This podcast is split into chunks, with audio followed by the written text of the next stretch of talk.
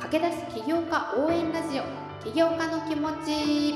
こんにちは。モバイルインターネットキャピタル株式会社通称ミックの有賀です。この番組はベンチャー企業とともにベターフューチャーを実現。ベンチャーキャピタルミックがお送りする駆け出し起業家応援ラジオです。投資サポートする企業の代表をゲストにお迎えし企業ストーリーや経営に向き合う思いを聞いていきます。起業したばっかり起業に興味がある起業家が考えていることにも興味があるというそこのあなた。一緒に起業家の気持ち聞いてみませんか？今週は株式会社 WithWe の担当キャピタリストである木村さんをゲストにお迎えしております。それでは起業家の気持ちスタートです。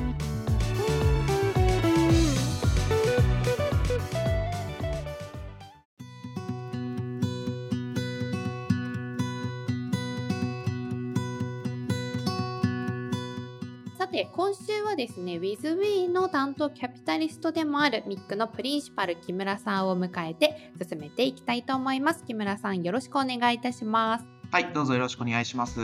実は森谷さんの収録先週までですね3週連続で森谷さんの回を皆さんにはお届けしていたわけなんですけれどもこの収録にもですね木村さんは同席をいただいておりましてからのこの収録なんですが最初にカジュアルに聞いてみたいですけれどもシーズン1からシーズン3まで通算3回森谷さん出ていただいてるんですが今回通しで収録同席いただいて木村さん印象に残ったこととかあればちょっと感想を聞いてみたいなと思うんですが森谷さんの収録同席されてみていかがでしたでしょうか？そうですね、有賀さんもご感じになられてると思うんですけれど、コミット力みたいなのは、やっぱりすごいなって、話を聞いてても思いましたね。彼らの事業が習慣化だとかサボらないみたいな、そういう事業をやってらっしゃるので、自分もサボらないようにというか、ひたすら自分のビジョンに向けて突っ走っていく、ひたすら走っていくみたいな、そういう森谷さんのコミット力っていうのを改めて感じることができた収録だったんじゃないかなと思いました。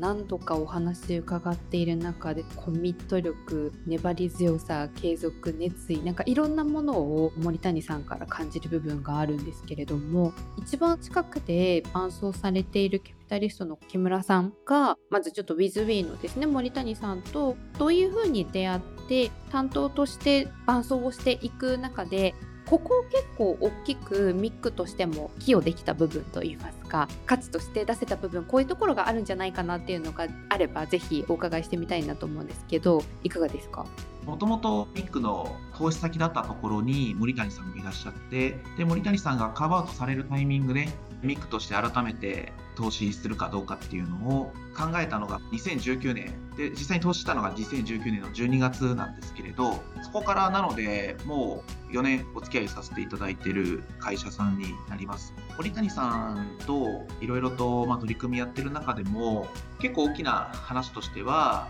弊社の同じ投資先の5度ですね、元 K3 っていう会社が行動変容を促す、まあ、ナッジ理論っていうのを用いたサービスをやってるんですけれども、そことつなぎすることで、まあ、今まで森谷さんのやってきた習慣化っていうのは、実際に生徒さんのデータを用いてデータを積み上げることで作ってきたロジックだと思ってるんですけれども実際の理論的なことをやってらっしゃった理論からそのプロダクトを作っていた K3 さん今の五道さんと組むことで鬼に河村棒といいますかさらに実績ロジックにそこに理論が乗っかるような形で大きなプロダクトにすることができるんじゃないかっていうことでお引き合わせしたところが大きいのかなっていうふうに思ってますね。これは去年の話になるんですかね？いや、もう一昨年ぐらいですね。はい。ちょうどメッセンジャーで話してる時に、私の方で、あれ、そういえばここって結構シナジーあるんじゃないかと思って、森谷さんに元 K3 興味ありますかっていうふうに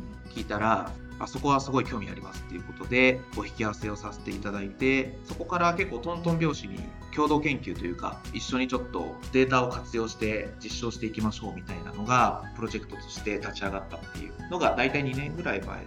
かね。実際にウィズウェイさんとその元 K3 今の5度の森山さんとで実はお二人にも出ていただいた回が2021年の8月にありまして実際に組んでみて具体的にチームとしての取り組みだったりですとか2社が手を組んだからこそ実現可能になったことっていうのをちょっと前編後編でお話しいただいてたりするので詳細気になる方は2021年8月を遡っていただければエピソードとしても残っているのでぜひ聞いてみていただきたいなというふうに思うんですけれども今話にも出ていた行動変容っていうことなんですが一口に行動変容っていうとも領域ってものすごく広いなと思うんですけれども最初の入り口は語学学習のところですよね。そうですねでそこからフィットネスに通おうとして続けられないでやっぱ挫折する方が3ヶ月以内ぐらいで挫折する方が多いっていうふうに以前聞いた記憶があるんですけれどもそういった他の領域にもすごく展開をされているとは思うんですがさらに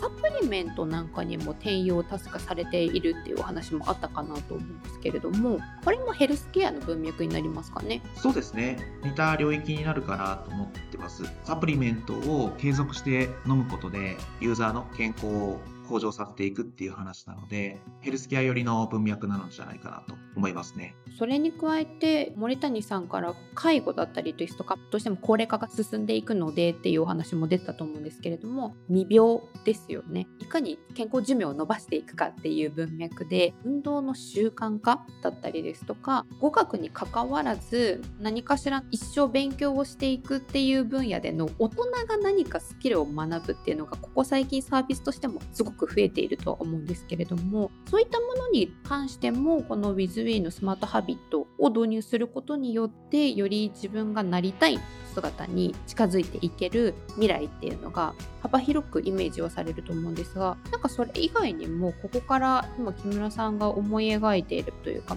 一緒に WithWe さんと見ている中でこんな分野にも広げられそうだなっていうふうに見ている分野っていうのがあれば聞いてみたいなと思うんですがこの辺りはいかがですか？ちょっと似た領域未病に近いのかもしれないんですけれども今最近日本だとデジタルセラピューティクスっていうデジタルで病気を治すっていうアプリとかも出てきていて米国とかだとかなりもう多く出てきてるんですけれども例えば糖尿病の方が適切に食事管理とか生活習慣病に関するところもお酒はどう控えるかみたいなところが治療アプリとして出てきているっていうのは一つあるかなと思ってます。未病ですし未病の防止未病のところにもなりますし今持っている持病のところをどうコントロールするかっていう視点にもなるんですけれどこういったところって分かっていつつもついついお酒飲んじゃうだとか血糖管理なかなか難しいみたいな話もあったりするのでそういった中でどういうふうにモチベーション高く管理ができるのかするのかっていうのが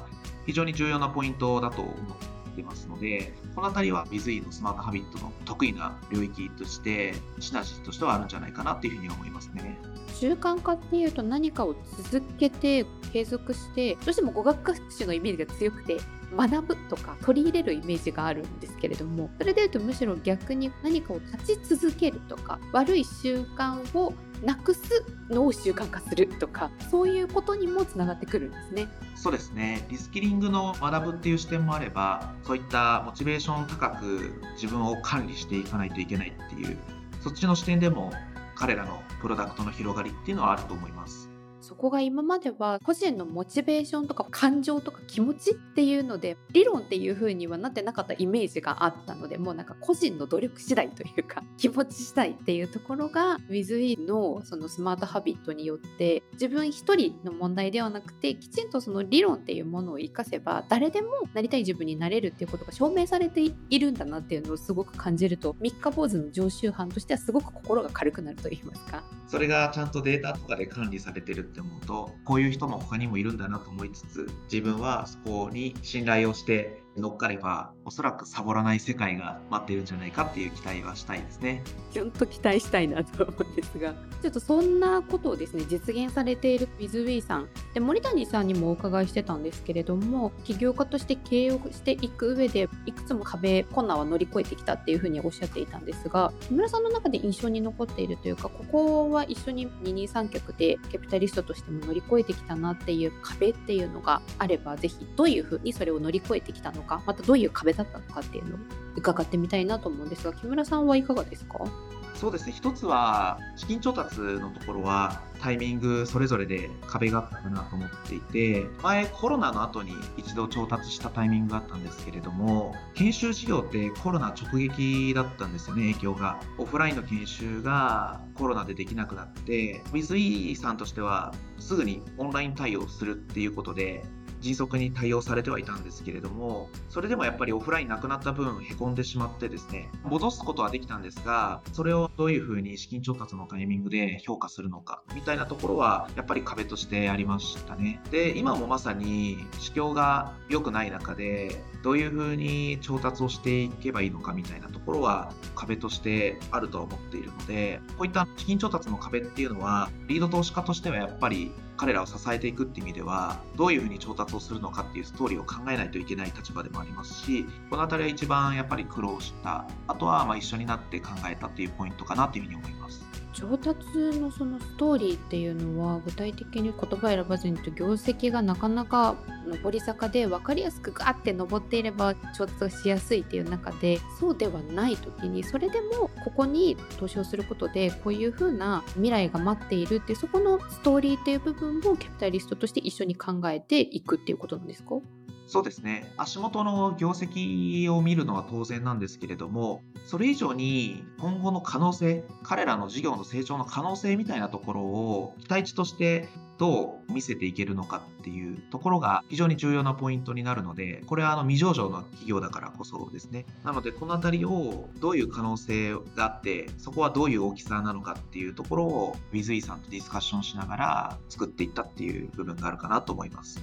こはすごい経営者起業家の方にとってはものすごく心強い味方がキャピタリストになってくるんですね。もちろんスタートアップの経営者の方々もいろいろと自分の中で仮説は持っていると思うんですけれども壁打ち相手としてでさらに今までいろいろな資金調達に携わってきたところもあるのでその視点でいくとどういう話をすれば投資家さんに受けるのかみたいなそういうところのアドバイスも含めてやらせていただいてます。私も森谷さんと番組を通じて何度かお話しさせていただく中で人としても経営者としてもすごく自分が社員だったら絶対ついていきたいって思う方だなって思いながらお話を伺っているんですけれどもキャピタリストから見た時に森谷さんを通じて例えば他のこれから起業しようとされている方だったりですとか駆け出しの起業家さんに経営者としてこういう資質っていうのは森谷さんから学ぶとものすごくいいんじゃないかだったりとか木村さんから見た経営者としての森谷さんの強みみたいなところがあればぜひ聞いてくださっているリスナーの方にメッセージとして届けていただきたいなと思うんですがこの辺りいかがですか？森谷さんの視点でいくと自分が持っているビジョンを大きく打ち出してそれを他のメンバーに伝えていくっていうところが非常にいいポイントかなと思ってます。そうすることで組織として大きくすることもできますし森谷さんと同じ考え同じビジョンを持ついろんな優秀な方が集まってくるっていうのもあるのでなかなか自分の持ってるビジョンを簡潔に文字化する見える化するっていうのはすごい難しいことだと思うんですけれどここの部分を森谷さんとしてはしっかりしてるっていうところは非常にいい点かなと思います。その視点だけ見てると別に営業してるわけではないので実績としてはすぐ数字として上がるかっていうとそういうわけではないんですけれどただステージが進んでいくにつれて組織も大きくしないといけないっていうところでいくとそういうビジョンみたいなのをしっかり持って浸透させる力があるっていうそこの森谷さんの強みっていうのはすごいいいことだし大事なことだなって思います。むしろスタートアップも自分自身が身を置いていた時にとか 関わりのある企業さんみたいなのを見ている時にビジョナリー型の経営者の方って結構いらっしゃるなと思っていてものすごくしっかりと大きいビジョンは持っているんだけれどもそれを伝えるっていうのが意外と難しくて参謀役になる方が代わりにそれを下に伝えていって二人三脚でうまくいっているところもあればそこがなかなかパートナーが見つからなくてうまくいかないみたいなパターンも目にすることがたまにあるんですけれどもどちらかというと森谷さんそこがもうご自身でどちらもできる経営者の方なんですかね。その点もあるんですけれどもう一つはやっぱりリーダー一人だけでは無理でリーダーを支えるフォロワー的な立場が必須になってくると思いますで森谷さんっていうリーダーに対して他のフォロワー一緒に伝えてくれる仲間となる人が周りにいらっしゃったっていうところも非常に WithE さんが大きくなった一つのポイントかなっていうふうに思います。そこはやっぱり森谷さんが熱量を持ってご自身の成し遂げたいビジョンを伝えたことによってそういう仲間を集められたっていう採用の部分も大きいんですかね？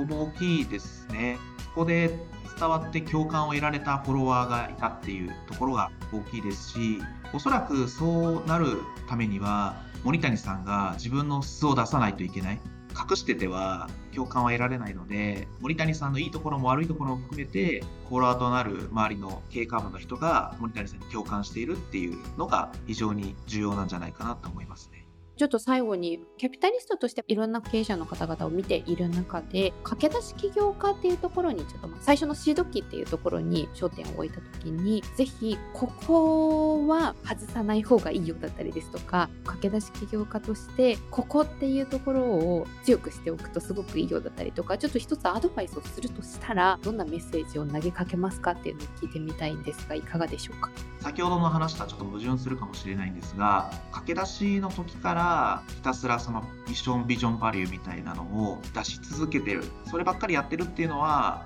逆効果というかそれは効果ない気もしていて組織を作る中で必要なことだと思ってるのでやっぱりまずは自分が思っているビジネスの仮説検証していくっていうところが大事。だと思っててそれはやっぱりちっちゃいながらも営業をして実績を作るもしくは取り組みをやってる中で PDCA サイクルを回していくっていう仮説検証をひたすらと回すことが必要なんじゃないかなというふうに思うので最初からミッションビジョンバリューにとらわれることなくやっぱ実業で最初は PDCA を回す必要があるっていうのはあるんじゃないかなと思いますね。実際に森谷さんもその仮説検証っていうのはすごくされている一つではなくて3つ4つっていうふうに仮説を立ててされてるっていうふうにおっしゃってましたがやっぱりスタート期っていうのはそこのいかに動いてそれもただ動くだけじゃなくて仮説を立ててしっかりと検証していくかっていうところが大事になってくるんですかね。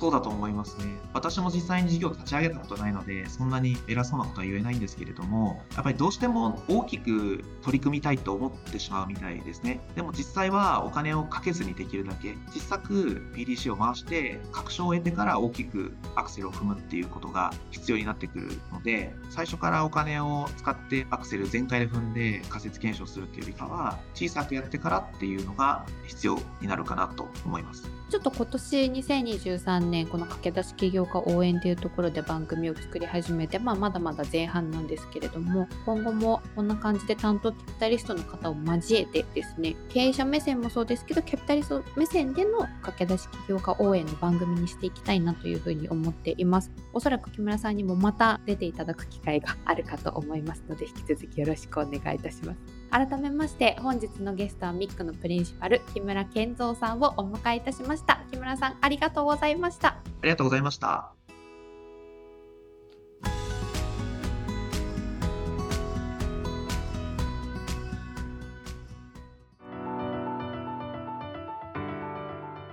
はい。ということで、木村さんとの会で、こちら WithWe4 週の最終回ですね。ただきましてありがとうございます。ウィズウィーさん、森谷さんには何度もですね、お話を伺わせてはいただいているんですけれども、2023年になって駆け出し起業家応援ラジオと題してからは初めてのゲストで、今年みっちりお話を聞くのは初めての機会でございました。1年目、2年目っていう風に振り返っていくと、やっぱり森谷さんの思いっていうのがなんかさらにさらに強くなっている感じがして、そこの熱量の変化だったりですとか、逆に変わらない軸くみたいな部分も比較して聞いていただくと見えてくる部分があったりするので是非過去回もですね気になった方は聞いていただけると嬉しいなというふうに思います。今年2023年はこんな感じで4週にわたってですねまた1企業さんにフォーカスで最後の週は担当キャピタリストを交えての配信という形で進めていきたいなと思っておりますので是非お楽しみにしていてください。次